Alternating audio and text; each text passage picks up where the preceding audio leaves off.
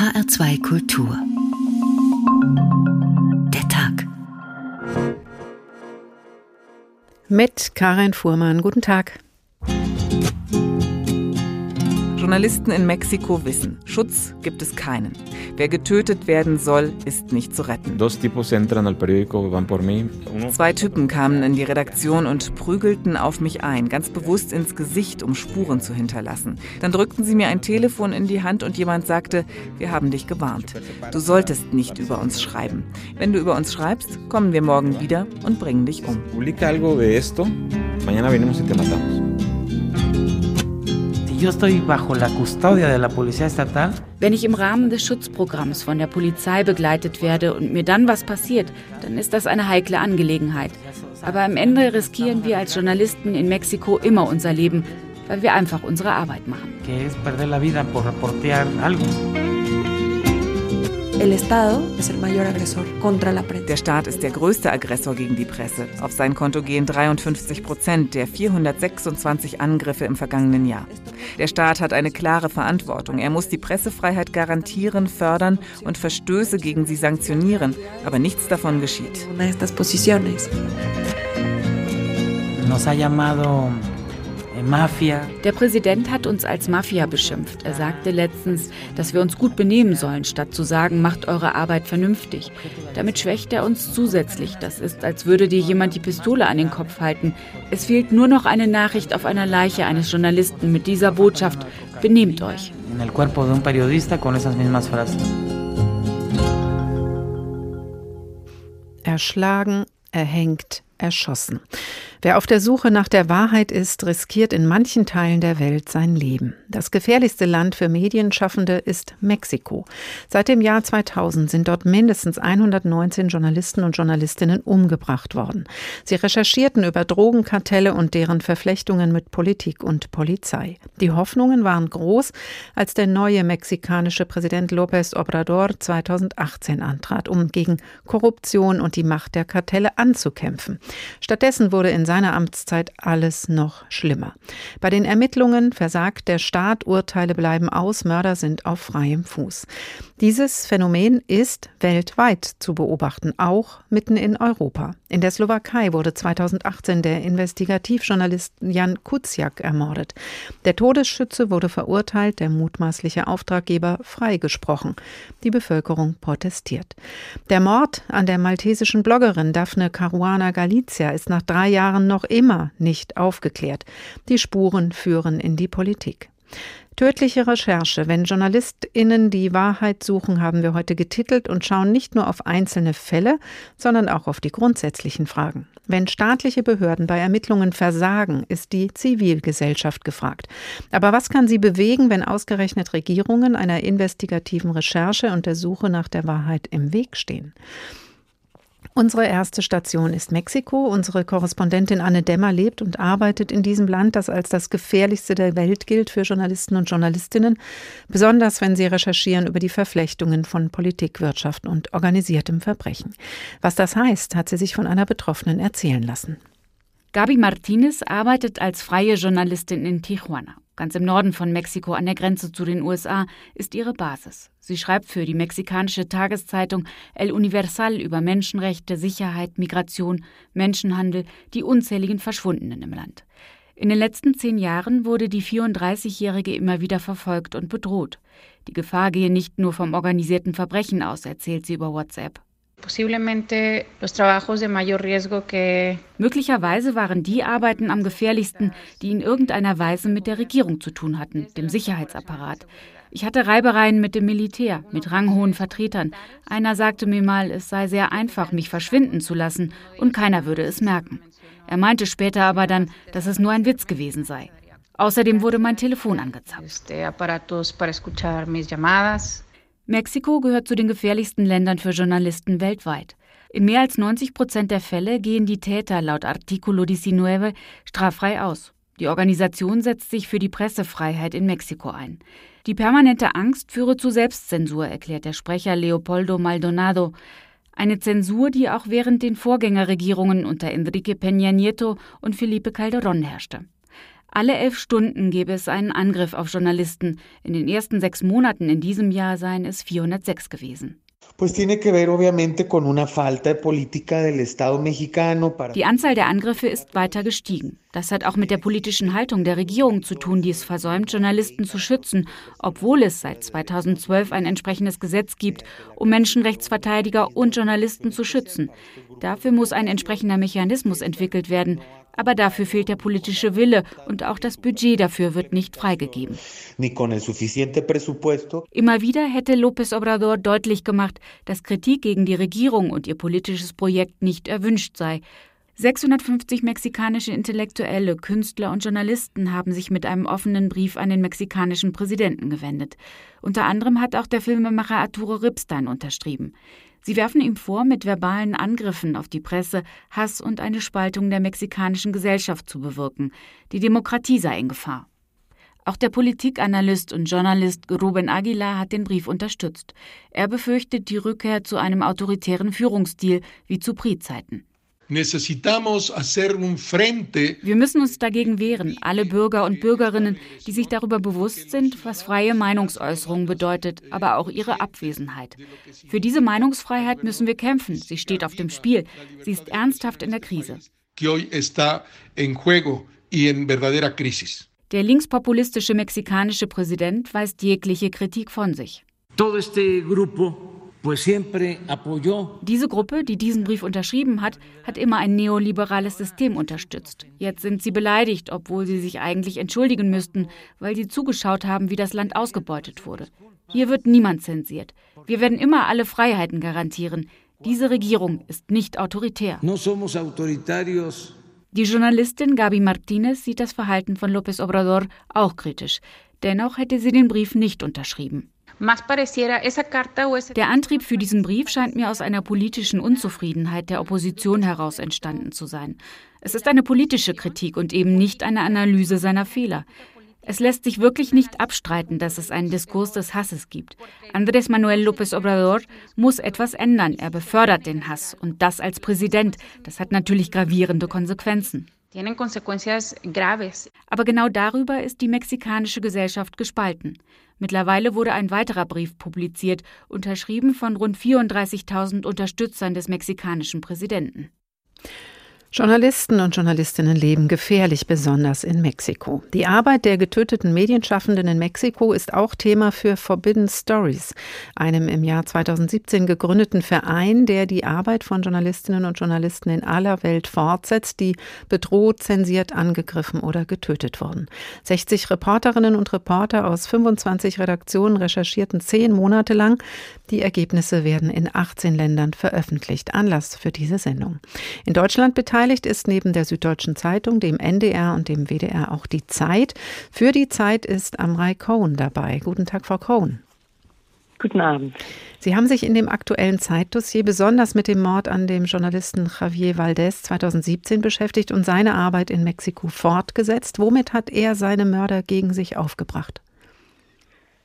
Javier Valdez war eine der bekanntesten Stimmen Mexikos im, im Journalismus. Er hatte selbst eine Zeitung gegründet, Rio Rose, und er hat Woche für Woche, also es war eine Wochenzeitung, ähm, über die Drogenkartelle und die Macht der Drogenkartelle geschrieben, ähm, auch über die Verwicklungen mit Politikern.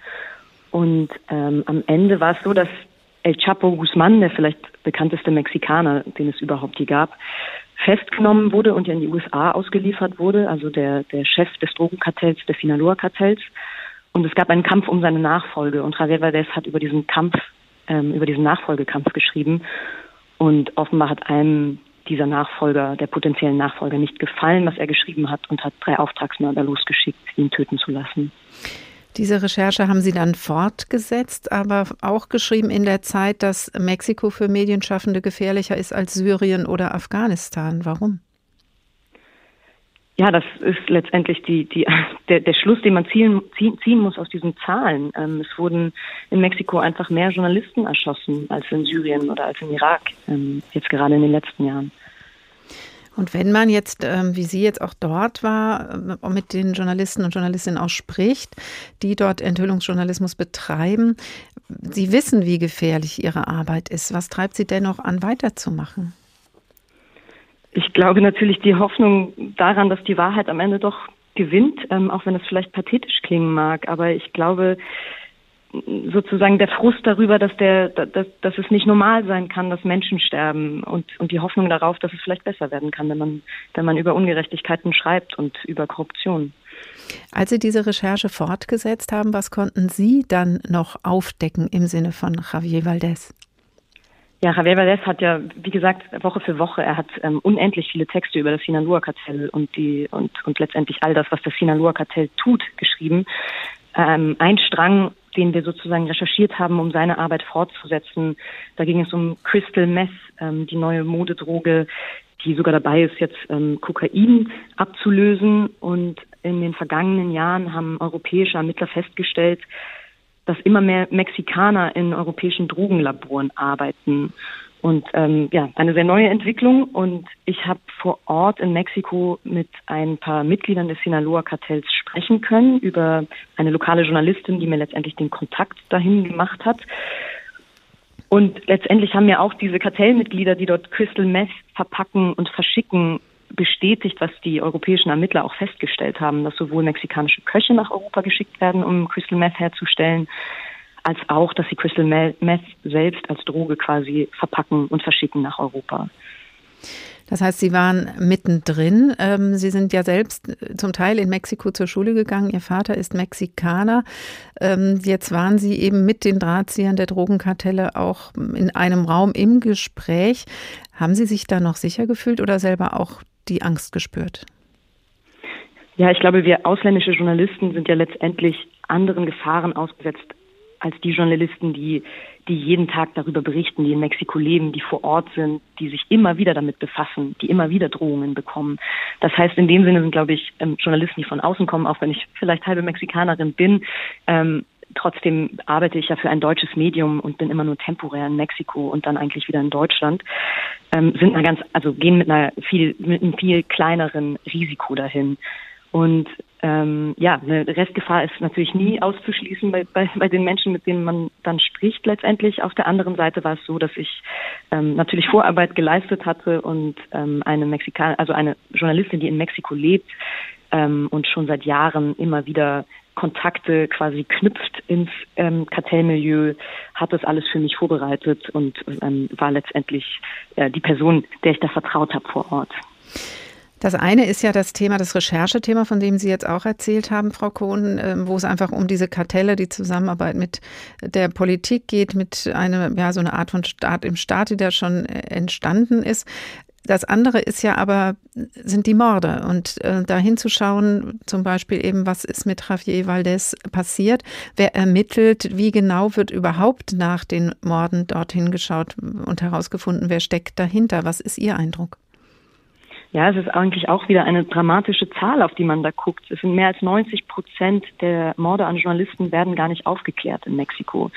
Insofern ist es fast schon ein kleines Wunder, dass bei Javier Valdez zumindest die drei Auftragsmörder festgenommen worden sind, beziehungsweise einer ist schon, bevor er festgenommen werden konnte, selbst bei einem anderen Feuergefecht ums Leben gekommen. Ähm, Allerdings, was auch bei Javier Valdez passiert ist, ist, dass derjenige, der den Auftrag gegeben hat für den Mord, der ist inzwischen in die USA selbst geflüchtet und hofft dort auf ein Zeugenschutzprogramm und wird vermutlich nie belangt werden für diesen Mord. Das heißt, das Interesse des Staates an Aufklärung ist äh, sehr überschaubar? Ja, so kann man es auf jeden Fall formulieren. Ich glaube, im Fall von Javier Valdez war es so, dass ähm, er natürlich auch bei einem Investigativblatt arbeitet. Das heißt, seine Kollegen haben parallel recherchiert zur Staatsanwaltschaft, einfach um sicherzugehen, dass sie, dass sie ungefähr in die gleiche Richtung ermitteln. Aber es ist immer wieder so, dass in Mexiko Menschen festgenommen werden für Morde, die ihre Geständnisse unter Folter ähm, gemacht haben und insofern wenig belastbar sind. Amrei Kohn von der Zeit. Sie hat recherchiert in Mexiko und nicht nur dort das ganze Team. In der aktuellen Zeit ist das Dossier dazu zu lesen. Vielen Dank. Tödliche Recherche, wenn JournalistInnen die Wahrheit suchen. HR2, der Tag. Sie riskieren ihr Leben, wenn sie nach der Wahrheit suchen. Das ist kein neues Thema, leider zeitlos, wenn auch in bestimmten Ländern und bestimmten Epochen besonders brisant. Für Bertolt Brecht war es 1934 besonders relevant. Da schrieb er seine Überlegungen über die Wahrheit nieder, betitelt mit Fünf Schwierigkeiten beim Schreiben der Wahrheit. Wer heute die Lüge und Unwissenheit bekämpfen und die Wahrheit schreiben will, hat zumindest fünf Schwierigkeiten zu überwinden. Er muss den Mut haben, die Wahrheit zu schreiben, obwohl sie allenthalben unterdrückt wird. Die Klugheit, sie zu erkennen, obwohl sie allenthalben verhüllt wird. Die Kunst, sie handhabbar zu machen als eine Waffe. Das Urteil jener auszuwählen, in deren Händen sie wirksam wird. Die List, sie unter diesen zu verbreiten. Es erscheint selbstverständlich, dass der Schreibende die Wahrheit schreiben soll, in dem Sinn, dass er sie nicht unterdrücken oder verschweigen und dass er nichts Unwahres schreiben soll. Er soll sich nicht den Mächtigen beugen, er soll die Schwachen nicht betrügen. Natürlich ist es sehr schwer, sich den Mächtigen nicht zu beugen, und sehr vorteilhaft, die Schwachen zu betrügen. Natürlich muss die Wahrheit im Kampf mit der Unwahrheit geschrieben werden, und sie darf nicht etwas Allgemeines, Hohes, Vieldeutiges sein. Von dieser allgemeinen, hohen, vieldeutigen Art ist ja gerade die Unwahrheit. Wenn von einem gesagt wird, er hat die Wahrheit gesagt, so haben zunächst einige oder viele oder einer etwas anderes gesagt, eine Lüge oder etwas Allgemeines. Aber er hat die Wahrheit gesagt, etwas Praktisches, Tatsächliches, Unleugbares, das, um was es sich handelte. Bertolt Brecht. Fünf Schwierigkeiten beim Schreiben der Wahrheit. 1934 ist das entstanden. Fortsetzung folgt. Die Suche nach der Wahrheit ist nur ein Mordmotiv in Mexiko unter vielen. Die tödliche Gewalt gegen Medienschaffende ist einzuordnen in ein allgemeines Klima der Gewalt bis hin zu brutalen Morden in einem unübersichtlichen Geflecht von Politik, Wirtschaft und organisierter Kriminalität. Dies anzugehen ist 2018 der neue Präsident López Obrador angetreten. Geklappt hat das bisher nicht, wie Anne Dämmer berichtet. Im Gegenteil. Es war in den frühen Morgenstunden, als schwer bewaffnete Mitglieder des Kartells Jalisco Nueva Generación das Feuer auf den Wagen des Sicherheitschefs in Mexiko-Stadt eröffneten. 6.38 Uhr zeigt die Uhr auf dem Überwachungsvideo an. Auf den Bildern ist der Hergang der Attacke zu sehen. Das Kartell war mit 28 Mann angerückt. In Lomas de Chapultepec, einem wohlhabenden Viertel, in dem auch viele Botschaftsmitarbeiter wohnen, blockierten sie die Straße, durchsiebten den Wagen von Omar Garcia Hafuch mit Munition. Der Sicherheitschef wurde von drei Kugeln getroffen. Er überlebte. Zwei seiner Leibwächter und eine Passantin sind tot. Seitdem der mexikanische Präsident Andrés Manuel López Obrador im Amt ist, eskaliere die Situation zunehmend, sagt die Direktorin der mexikanischen Nichtregierungsorganisation Mexiko vereint gegen die Kriminalität, Lisa Sanchez. Ein Bundesrichter wurde in Colima ermordet und wir hatten das Attentat auf den Sicherheitschef von Mexiko-Stadt. Das ist natürlich eine weitere Steigerung der Gewalt, die dazu dient, den Staat einzuschüchtern. Diese Drohung richtet sich nicht nur an den Staat, sondern an alle Mexikaner. Es ist ganz klar, mit dieser Botschaft wollen einige kriminelle Organisationen ihre Macht demonstrieren. De algunas organizaciones que están buscando afianzar eh, su poder. Trotz dieser massiven Angriffe findet der mexikanische Präsident selbst wie so oft nur verhaltene Worte. Wir sind nicht feige. Wir werden Frieden erreichen mit Gerechtigkeit, mit einer aufrechten Haltung. Ich rufe alle dazu auf, sich ordentlich zu verhalten für eine bessere Gesellschaft. Para lograr una sociedad mejor. Vor zwei Jahren wurde Andrés Manuel López Obrador zum mexikanischen Präsidenten gewählt. Abrazos no balazos, Umarmungen statt Schüsse. Mit diesem Motto hatte er sein Amt angetreten. Eingelöst hat er dieses Versprechen nicht, im Gegenteil. Über ganze Regionen des Landes hat die Regierung mittlerweile die Kontrolle verloren. In Guerrero, Michoacán, Veracruz. Mit 3000 Morden war der März dieses Jahres der blutigste Monat seit dem Amtsantritt. Mit Sozialmaßnahmen und Präventionsprogrammen will der mexikanische Präsident die Kriminalität eindämmen.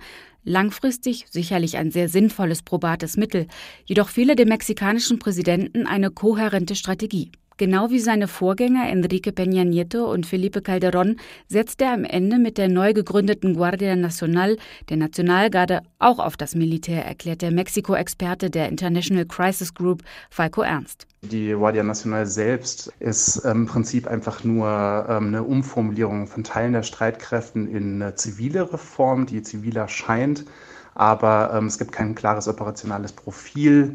Die kriminellen Gruppen haben ihre Tätigkeitsfelder ausgeweitet. Neben dem Drogenhandel setzen sie auf Menschenhandel, Schutzgelderpressungen, Benzindiebstahl. Die Strukturen der Kartelle sind unübersichtlicher geworden.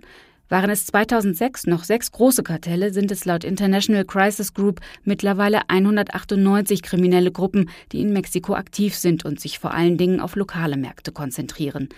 Deswegen sei es wichtig, den Fokus auf die am stärksten betroffenen Regionen zu setzen, um die Gewalt einzudämmen, meint Falco Ernst. Das heißt, dort Ressourcen und ähm, Versuche zu konzentrieren, dort ähm, Institutionen aufzubauen, Polizei aufzubauen, die wirklich die Arbeit machen könnte, die frei von Korruption und Kollusion ist. Eine Mammutaufgabe.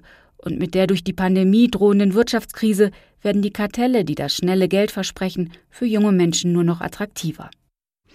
Arne Dämmer über den mexikanischen Präsidenten López Obrador, der einen Kampf gegen die Kartelle zwar angekündigt hat, seit seinem Amtsantritt ist aber alles nur noch schlimmer geworden. Die Gewalt zwischen Drogenbanden und der Polizei eskaliert. Die Regierung hat die Situation nicht im Griff. Die meisten Opfer, die getötet werden, werden erschossen. Diese Situation in Mexiko hat etwas mit uns zu tun, auf jeden Fall mit deutschen Waffenherstellern. Das wollen wir jetzt noch vertiefen im Gespräch mit unserer Korrespondentin Anne Demmer, von der wir eben bereits die Berichte gehört haben.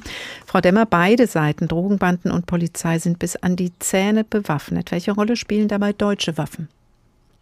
Ja, deutsche Waffen werden immer wieder gefunden, um direkt mal ein ganz konkretes Beispiel zu nennen. Vor drei Jahren wurden die Leibwächter eines wichtigen Mitglieds des Sinaloa-Kartells festgenommen, das Kartell des berühmt-berüchtigten Chapo Guzman, der ja mittlerweile in den USA im Gefängnis sitzt. Ja, und bei der Verhaftung äh, wurden nicht nur Drogen konfisziert, sondern auch Waffen gefunden, unter anderem eine Maschinenpistole des Typs MP5, die vom deutschen Waffenhersteller Heckler und Koch hergestellt wurde.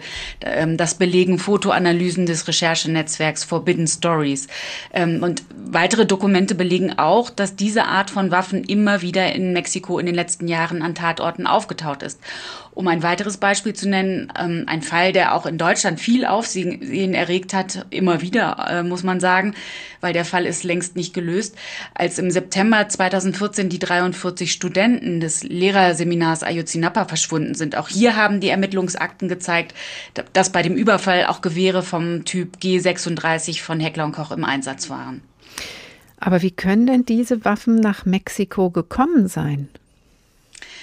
Ja, laut den Informationen ähm, der Nichtregierungsorganisation Global Exchange und äh, Stop Arms to Mexico verkaufen äh, verschiedene europäische Länder tatsächlich äh, Firmen aus Deutschland, Belgien, Italien und Österreich für viel Geld Waffen nach Mexiko, ähm, quasi auf legalem Weg. Ähm, die Waffen können natürlich auch illegal ins Land kommen und auch von Polizisten und dem Militär dann eben auch illegal weiterverkauft werden. Das heißt, es gibt einen legalen Weg. Der Verkauf von Waffen nach Mexiko ist nicht verboten, aber es gibt ja auch Auflagen. Welcher Import ist denn erlaubt? Ja, grundsätzlich ist dem Militär erlaubt, Waffen zu importieren. Und generell gibt es natürlich Auflagen. Ähm, damit Firmen ihre Waffen exportieren können, brauchen sie natürlich eine Genehmigung. Ähm, zwischen 2006 und 2009 genehmigte das Bundesamt für Wirtschaft und Ausfuhrkontrolle den Export von G36 Sturmgewehren ähm, eben von der Firma Heckler und Koch unter dem Vorbehalt, dass bestimmte Regionen, äh, wo es immer wieder massive Menschenrechtsverletzungen gibt, nicht beliefert werden dürfen. Trotzdem aber landete die Hälfte der rund 10.000 Waffen genau in diesen Bundesstaaten. Also und äh, zu diesen Regionen gehört Chihuahua, Jalisco, Chiapas und Guerrero dort, wo eben die 43 Studenten, also Guerrero, das ist äh, quasi der Bundesstaat, wo die 43 Studenten verschwunden sind. Und am Morgen nach dem Angriff auf die Studenten befanden sich allein im Polizeirevier von Iguala 38 dieser Gewehre. Mhm. Und Untersuchungen haben ergeben, dass ehemalige Mitarbeiter von Heckler und Koch gezielt die Ausfuhrpapiere geschönt haben, um den tatsächlichen Verbleib eben der Gewehre zu verschleiern. Und da muss man sagen, die große Aufmerksamkeit, die dieser Fall nach sich zog, ähm, hatte tatsächlich auch Folgen. Mehrere ehemalige Mitarbeiter von Heckler und Koch landeten vor Gericht und zwei wurden äh, zu Bewährungsstrafen verurteilt, ähm, haben allerdings dagegen äh, Revision eingelegt. Mhm. Ja, und das Problem ist natürlich, ähm, das alles lässt sich natürlich schwierig nur nachvollziehen, wo die Waffen am Ende landen. Korrupte Strukturen, Verbindungen von Sicherheitsbeamten, Politikern, Polizisten und der AB mit dem organisierten Verbrechen, das sind wirklich äh, große Probleme. Aber es gibt ja EU-Auflagen, nach denen muss bei Exporten nach Mexiko belegt werden, wo die Waffen hingehen. Kann denn das umgangen werden so einfach? Na, die äh, Firmen versuchen mittlerweile, äh, die Auflagen so zu umgehen, indem sie Filialen in den USA dahin verlegen. Und das haben Heckler und Koch beispielsweise und auch Sig Sauer gemacht. Sie haben einen Teil ihrer Produktion einfach ins Ausland verlegt. Dort werden sie dann ähm, in den USA zum Beispiel auf dem Privatmarkt verkauft. Und ähm, da ist es dann so, sie werden dann häufig von Schmugglern über die mexikanische Grenze gebracht. Also entweder ähm, die werden dann tatsächlich auch in alle Einzelteile äh, zerlegt und am Körper über die Grenze geschafft oder auch unter dem Reserverad im Kofferraum. Also Möglichkeiten gibt es da ja viele. Und da ist es aber tatsächlich auch so, an der Grenze ist Korruption ein riesiges Problem und beim Zoll, ähm, dass die Waffen unter Umständen auch einfach durchgewunken werden. Deutsche Waffenhersteller profitieren offensichtlich von der Gewalt in Mexiko. Anne Dämmer in Mexiko, vielen Dank. Tödliche Recherche, wenn JournalistInnen die Wahrheit suchen, HR2 der Tag. Und noch einmal schlagen wir nach bei Bertolt Brecht. 1934 schrieb er über die Schwierigkeiten beim Schreiben der Wahrheit. Da es schwierig ist, die Wahrheit zu schreiben, weil sie allenthalben unterdrückt wird, scheint es den meisten eine Gesinnungsfrage zu sein, ob die Wahrheit geschrieben wird oder nicht. Sie glauben, dazu ist nur Mut nötig. Sie vergessen die zweite Schwierigkeit, die der Wahrheitsfindung. Diese Leute fürchten die Machthaber nicht, können aber dennoch die Wahrheit nicht finden. Ihnen fehlt es an Kenntnissen. Die Welt ist zu verwickelt für sie. Sie kennen nicht die Fakten und sehen nicht die Zusammenhänge. Außer der Gesinnung sind erwerbbare Kenntnisse nötig und erlernbare Methoden. Man kann viele Wahrheiten aufdecken auf einfachere Weise, Teile der Wahrheit oder Sachbestände, die zum Finden der Wahrheit führen. Wenn man suchen will, ist eine Methode gut. Aber man kann auch finden ohne Methode, ja sogar ohne zu suchen. Aber man erreicht auf so zufällige Art kaum eine solche Darstellung der Wahrheit, dass die Menschen aufgrund dieser Darstellung wissen, wie sie handeln sollten. Leute, die nur kleine Fakten niederschreiben, sind nicht imstande, die Dinge dieser Welt handhabbar zu machen. Aber die Wahrheit hat nur diesen Zweck, keinen anderen. Bert Brecht, später mehr über die Schwierigkeiten beim Schreiben der Wahrheit von ihm. Zurück zu den aktuellen Schwierigkeiten beim Schreiben der Wahrheit. Gewalt gegen Journalisten, auch Morde gibt es nicht nur in Mexiko, sondern auch mitten in der EU. Am 21. Februar 2018 wurde der Investigativjournalist Jan Kuciak und seine Verlobte Martina Kuznirova in ihrem Haus in der Westslowakei erschossen. Der Todesschütze und sein Gehilfe wurden mittlerweile vom Gericht zu langjährigen Haftstrafen verurteilt. Der mutmaßliche Drahtzieher aber bleibt unbehelligt.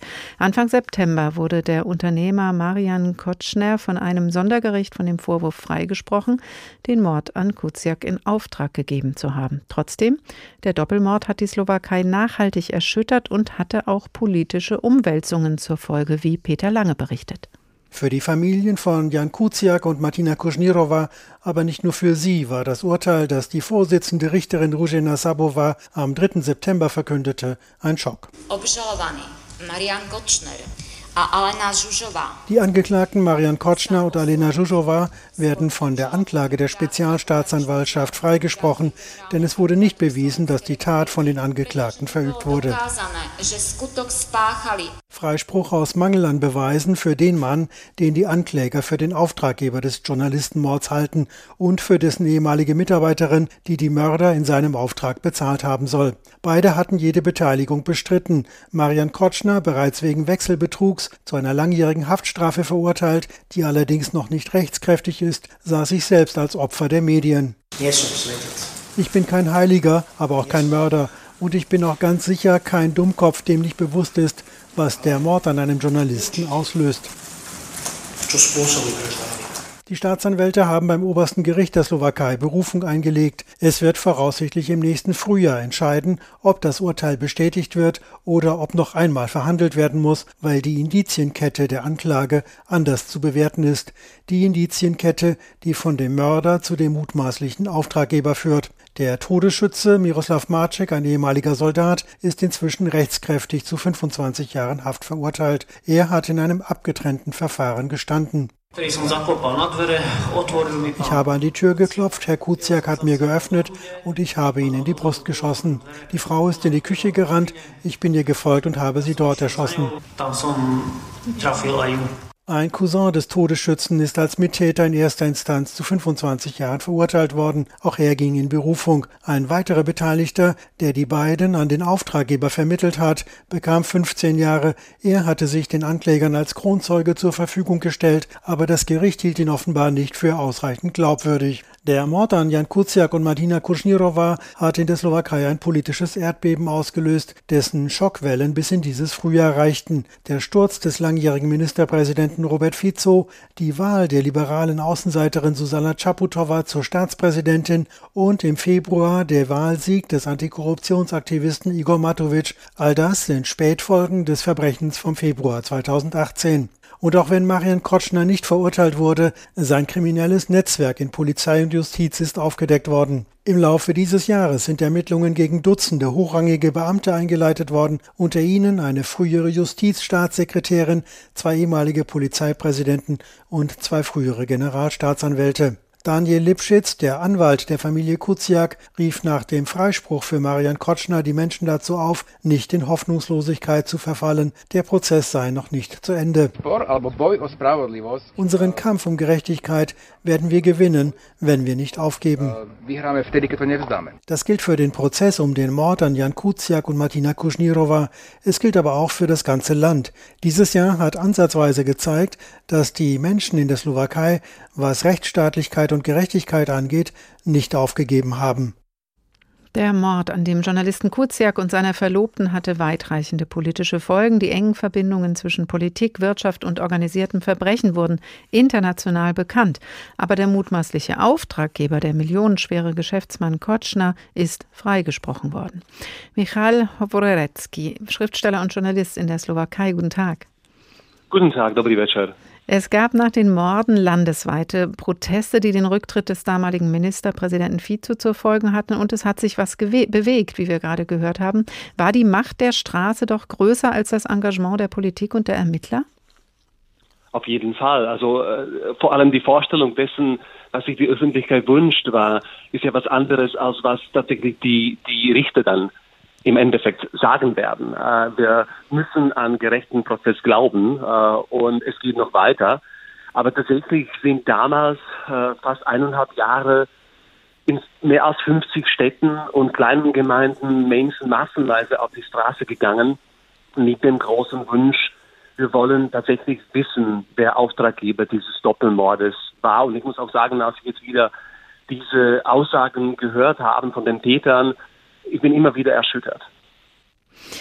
Die Zivilgesellschaft hat also was erreicht, ähm, sagen Sie ja auch. Jetzt hatten Sie Wahlen. Im Frühjahr 2019 gab es eine neue Präsidentin. Parlamentswahlen war jetzt im Februar. Würden Sie sagen, ja, es bewegt sich genug? Naja, genug ist wahrscheinlich nie äh, der Fall äh, im öffentlichen Leben, aber es hat sich einiges schon verändert. Also Sie haben schon erwähnt, die Wahl der wunderbaren Präsidentin Susanna Čaputová die Slowakei hat und die ist tatsächlich so eine Art äh, Ausnahmeerscheinung auch in der Region und Osten Europas. Eine liberale Umweltaktivistin, eine sehr offene Person, eine sehr ruhige Person, die inzwischen auch wirklich international gelobt wird und geschätzt wird. Ähm, auf der anderen Seite ist ihre Macht eher symbolisch, weil wir sind eine parlamentarische Demokratie. Und da haben wir seit März, also genau auch mit Beginn der Corona-Pandemie, eine neue, relativ schwache Vierer-Regierungskoalition, vierer sehr unterschiedlicher Parteien. Und da hat sich gezeigt, dass eine Massenwelle der Protesten bei, bedeutet bei weitem noch nicht, dass sich die politische Führung im Land auch ändert. Und ich glaube, gerade erlebt die Öffentlichkeit in der Slowakei so eine ziemliche Schockwelle, weil die vielen Träume und die vielen Vorstellungen haben sich ja nicht erfüllt. Igor Matovic ist ja aber angetreten, Korruption und Vetternwirtschaft ähm, aufzulösen, diese neue Regierung unter ihm, ähm, tut aber dann offensichtlich so, wie Sie klingen, nicht genug. Also an den, diese politischen Umwälzungen, die es ja doch unübersehbar gibt, haben noch nichts geändert an den systematischen Geschäftsbeziehungen zwischen Politik, Wirtschaft und Kriminalität? Also zum Glück gerade die Justizministerin Frau Kolikova ist eher so eine, ein positives Beispiel der neuen Regierung. Sie macht tatsächlich sehr viel und da hat sich viel bewegt in der Zwischenzeit und gerade beobachtet die ganze slowakische Öffentlichkeit sehr detailliert, was passiert. Es gibt eine Welle von Verhaftungen, äh, Spitzenpolitiker, Spitzenpositionen aus der Justiz. Es gibt da tatsächlich jetzt eine Art äh, Welle, ähnlich wie vor ein paar Jahren in Rumänien ähm, also der Kampf gegen Korruption scheint die Regierung ernst zu nehmen. Was aber äh, also enttäuscht hat, glaube ich, ist eher Führungsstil Igor Matovic. Er ist ja seit zehn Jahren in der Politik und war so eine Art demokratischer Populist oder der Populist der Mitte, hat immer so versucht, auf rechts und links sowie die Stimmen zu gewinnen. Er führte einen großartigen, effektiven Wahlkampf und hat sozusagen diesen Wunsch äh, für den neuen Führungswechsel personifiziert. Also für viele war er der Hoffnungsträger.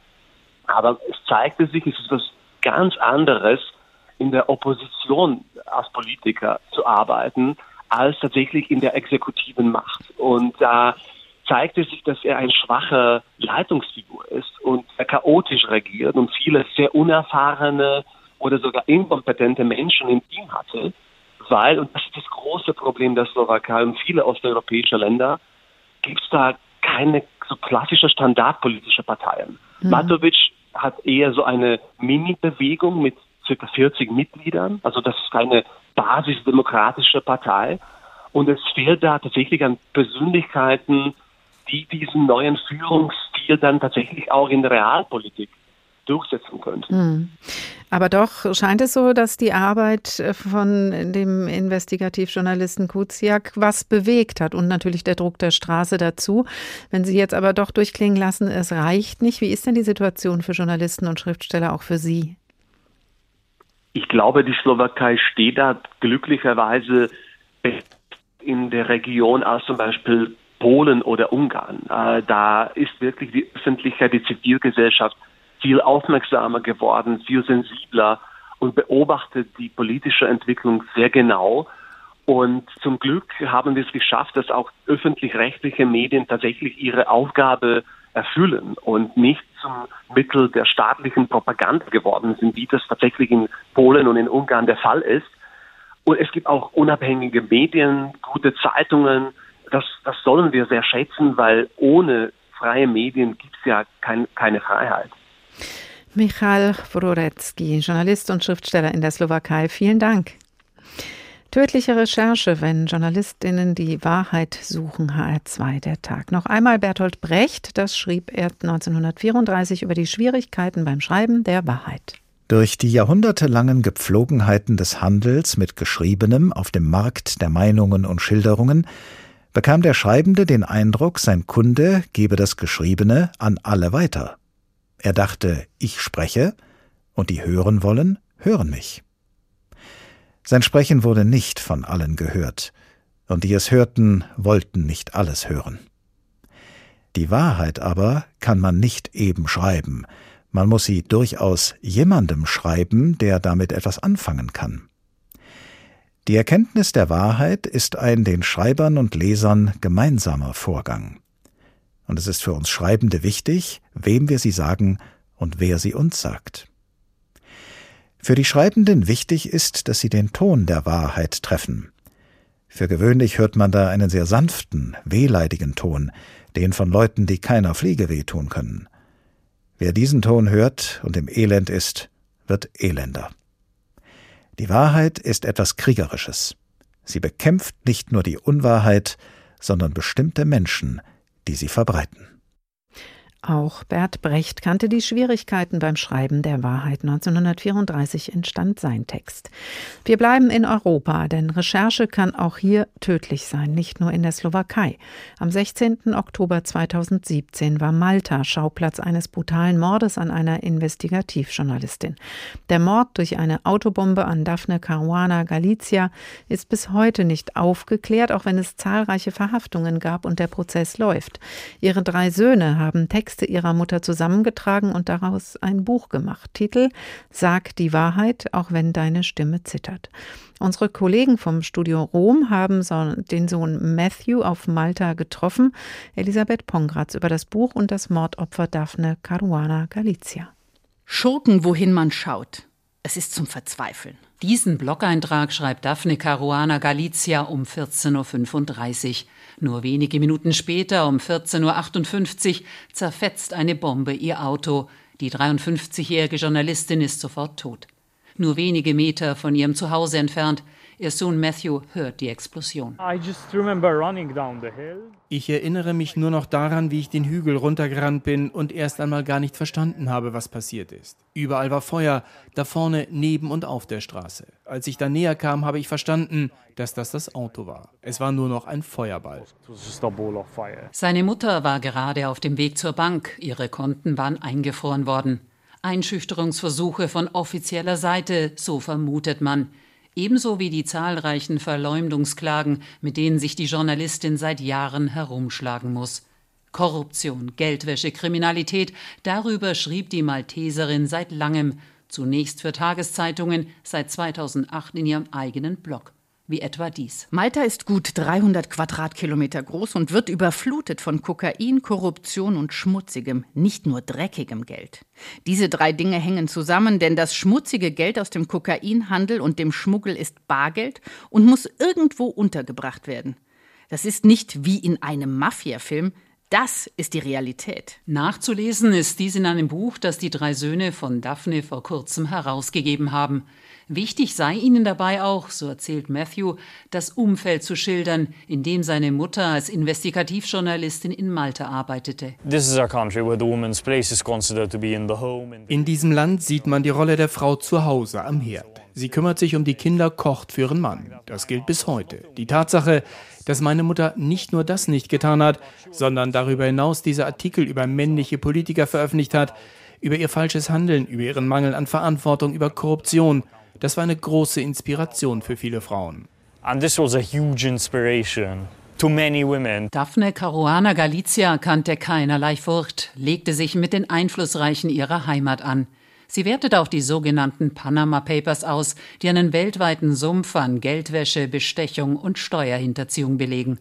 Kurz vor ihrem Tod recherchierte sie einen Gasdeal, in dem die maltesische Regierung der Firma Elektrogas garantiert hatte, die von ihr erzeugte Energie 18 Jahre zu einem bestimmten Preis zu kaufen.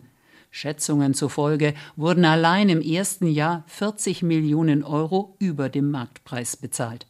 Der maltesische Elektrogasdirektor Jorgen Fenneck habe dafür hohe Politiker bestochen und wollte das vertuschen, meint der Blogger Manuel Delia. Wir hatten schon von Hinweisen gehört, auch von Recherchen, die Daphne und Journalisten nach ihrem Tod gemacht hatten, dass Jorgen Fennig eine Firma in Dubai hatte, die Zahlungen leistete an Panama-Firmen. Diese Firmen gehörten zum einen dem damaligen Stabschef der Regierung Keith Chambry, zum anderen dem damaligen Energieminister Konrad Mitzi. Jorgen Fennig sollte den beiden täglich 5000 Dollar zahlen, als Schmiergeld für diesen Vertrag. Vetternwirtschaft bis in die höchsten politischen Kreise, nah am damaligen Premier Joseph Muscat. Der Geschäftsmann Jorgen Fenneck sitzt inzwischen im Gefängnis. Er gilt als Drahtzieher des Mordes. Doch auch drei Jahre danach ist noch immer nicht geklärt, wer wirklich hinter dem Mord steckt. Daphnes Familie will nicht aufgeben, will die Wahrheit wissen. So erzählt ihr Sohn Matthew. Wir kämpfen weiter. Wir erwarten, wir hoffen, dass wir Gerechtigkeit bekommen, dass wir alles wissen werden, was wirklich passiert ist. Die Enthüllungsjournalistin und Bloggerin Daphne Caruana Galizia starb am 16. Oktober 2017 ermordet mit einer Autobombe. In dem Buch Sagt die Wahrheit, auch wenn deine Stimme zittert, haben ihre Söhne Texte ihrer Mutter zusammengetragen. Matthias Rüb für die FAZ in Rom. Guten Tag. Guten Abend, Frau Fuhrmann. Grüße Sie. Wir kämpfen weiter, sagt der Sohn der Ermordeten. Die Hinterbliebenen fordern Gerechtigkeit. Welche Chance haben Sie denn, Gerechtigkeit wirklich zu erreichen? Also das Buch ist nicht nur eine Versammlung der Artikel der Greatest Hits, wie das letzte Kapitel des Buches heißt, von dem, was die Bloggerin Caruana Galizia geschaffen hat in ihrer mehr als zehnjährigen Schaffenszeit, sondern in dem Buch werden auch Fäden weitergesponnen von den drei Söhnen, die ihre Mutter nicht weiter spinnen konnte. Es werden lose Enden anderer Fäden zusammengeknüpft. Also sie haben in diesem Buch auch schon die Arbeit ihrer Mutter fortgeführt. Sie sind dabei nicht alleine. Wenn mich nicht alles täuscht, gab es durch diesen Mord, durch diesen Mord an der wirklich bekanntesten, bedeutendsten Journalistin Maltas, einen Quantensprung in der maltesischen Zivilgesellschaft. Hinter diesem Sprung geht es nicht mehr zurück.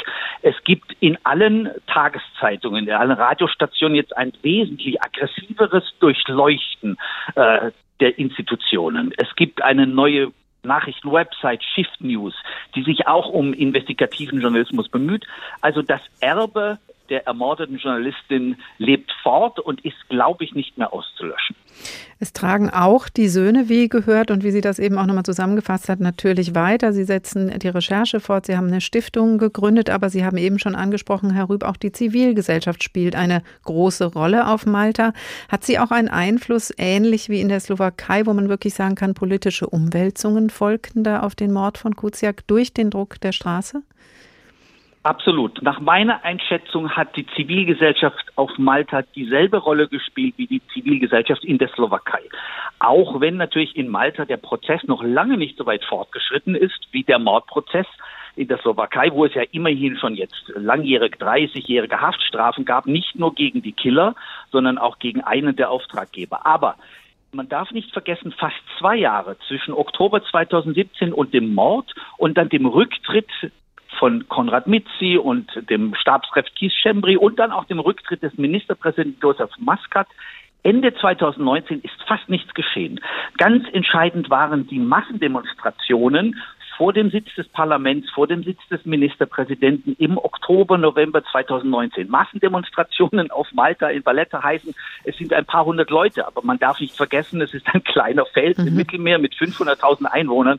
Wenn dort 500 Menschen 1000 Menschen tagelang demonstrieren, demonstrieren, hat das einen äh, wesentlichen Impact. Das hat, das hat Auswirkungen, die ohne deren, ohne diesen, diese Massendemonstration wäre es nicht zum Rücktritt Maskats gekommen. Ausführende stehen vor Gericht, das haben Sie eben schon angesprochen, auch ein mutmaßlicher Drahtzieher, aber es geht doch sehr schleppend voran und nur auf den Druck des Europarates ist ein Untersuchungsausschuss ähm, ins Leben gerufen worden. Woran liegt das? Ja, äh, tatsächlich, man muss diese zwei Namen erwähnen, wenn Sie erlauben. Es ist der Sonderberichterstatter des Europarats, nicht der Europäischen Union, nicht mhm. des Europäischen Parlaments, sondern des Europarats der Niederländer, Peter Omtzigt. Übrigens einer, ein konservativer Politiker der christlich-demokratischen CDA, der als Sonderberichterstatter immer Druck gemacht hat. Und ohne diesen Druck wäre das auch nicht zu der Untersuchungskommission gekommen, die jetzt gegenwärtig in Valletta arbeitet. Der andere Name, den man erwähnen muss, ist der von Sven Giegold, den deutschen grünen Abgeordneten, der im Europaparlament ständig Druck gemacht hat. Schaut euch an, wie die Politik und die Justiz in Malta verfilzt sind. Wenn Sie mir glauben, wenn Sie mir erlauben, eine kleine Spekulation. Josef Maskat hat es geschafft, gewissermaßen auf der europafreundlichen Fiedel zu spielen und hat damit seine Parteigenossen der angeblichen Sozialdemokraten, der er ja sein wollte, ein bisschen eingelullt. Es hat nie wirklich den Versuch gegeben, durch die Sozialdemokraten im Parlament und durch die Sozialdemokraten in der Kommission in Brüssel sich diese Verfilzung durch diese strukturelle Verfilzung der Institutionen in Malta anzuschauen. Das war ein Fehler. Der Druck kam von einzelnen Personen und vom Europarat, nicht von der EU-Kommission und auch nicht vom Europäischen Parlament. Müssten, müsste dieser Druck, Druck jetzt einfach noch stärker werden, damit die politischen Konsequenzen auch noch härter sind auf Malta? Absolut. Äh, Malta ist ein kleiner Verein. Äh, die äh, politischen Agierenden, die Wirtschaftsmächtigen kennen sich alle aus Schulzeiten. Ohne äußeren Druck geht es nicht. Und äh, mit Verlaub, äh, so scharf die EU-Kommission auf die Vorgänge in Ungarn und, in Polen schaut, so nachlässig hat sie bisher auf die Verfilzung der Arbeiterpartei, der angeblich sozialdemokratischen Arbeiterpartei mit den mächtigen und auch mit den kriminellen Organisationen auf Malta geschaut. Das muss sich ändern. Die Europäische Union muss als EU wesentlich mehr Druck machen, damit der, der äh, Sozialstaat, damit der rechtsstaatliche Prozess vor allem in diesem spektakulären Mordfall vorankommt. Also investigativer Journalismus allein kann es nicht richten, auch wenn er aufdeckt Korruption, Geldwäsche, Kriminalität wie Galizia auf Malta, wie Kuciak in der Slowakei oder andere mit den Verflechtungen, Verwicklungen von Politik und Kartellen in Mexiko. Es wird internationale Öffentlichkeit geschaffen, aber wenn man jetzt anschaut, was wir gehört haben in der Sendung, wirklich politisch viel verändern ähm, kann man eben doch nicht einfach nur durch Berichten und Recherchieren. Haben Sie trotzdem Hoffnung, dass Enthüllungsjournalismus mehr erreichen kann als Aufdecken? Es sind tatsächlich diese zwei Elemente die Zivilgesellschaft, die vom investigativen Journalismus vorangetrieben wird, angetrieben wird und der internationale Druck. Die Änderungen sind schrittchenweise. Es gibt jetzt auf Malta gibt es den Untersuchungsausschuss. Der Prozess hat begonnen. Es äh, wird der Druck der Öffentlichkeit nicht nachlassen. Also stückchenweise wird es besser. Ähm, auch der neue Ministerpräsident Robert, Abe, Robert Abela wird nicht hinter diese Schritte, wird diese Schritte nicht äh, ungeschehen machen können. Also der fortgesetzte Druck wird zu einer Stärkung der rechtsstaatlichen Prinzipien auch auf Malta führen. Matthias Rüb für die FAZ in Rom. Vielen Dank.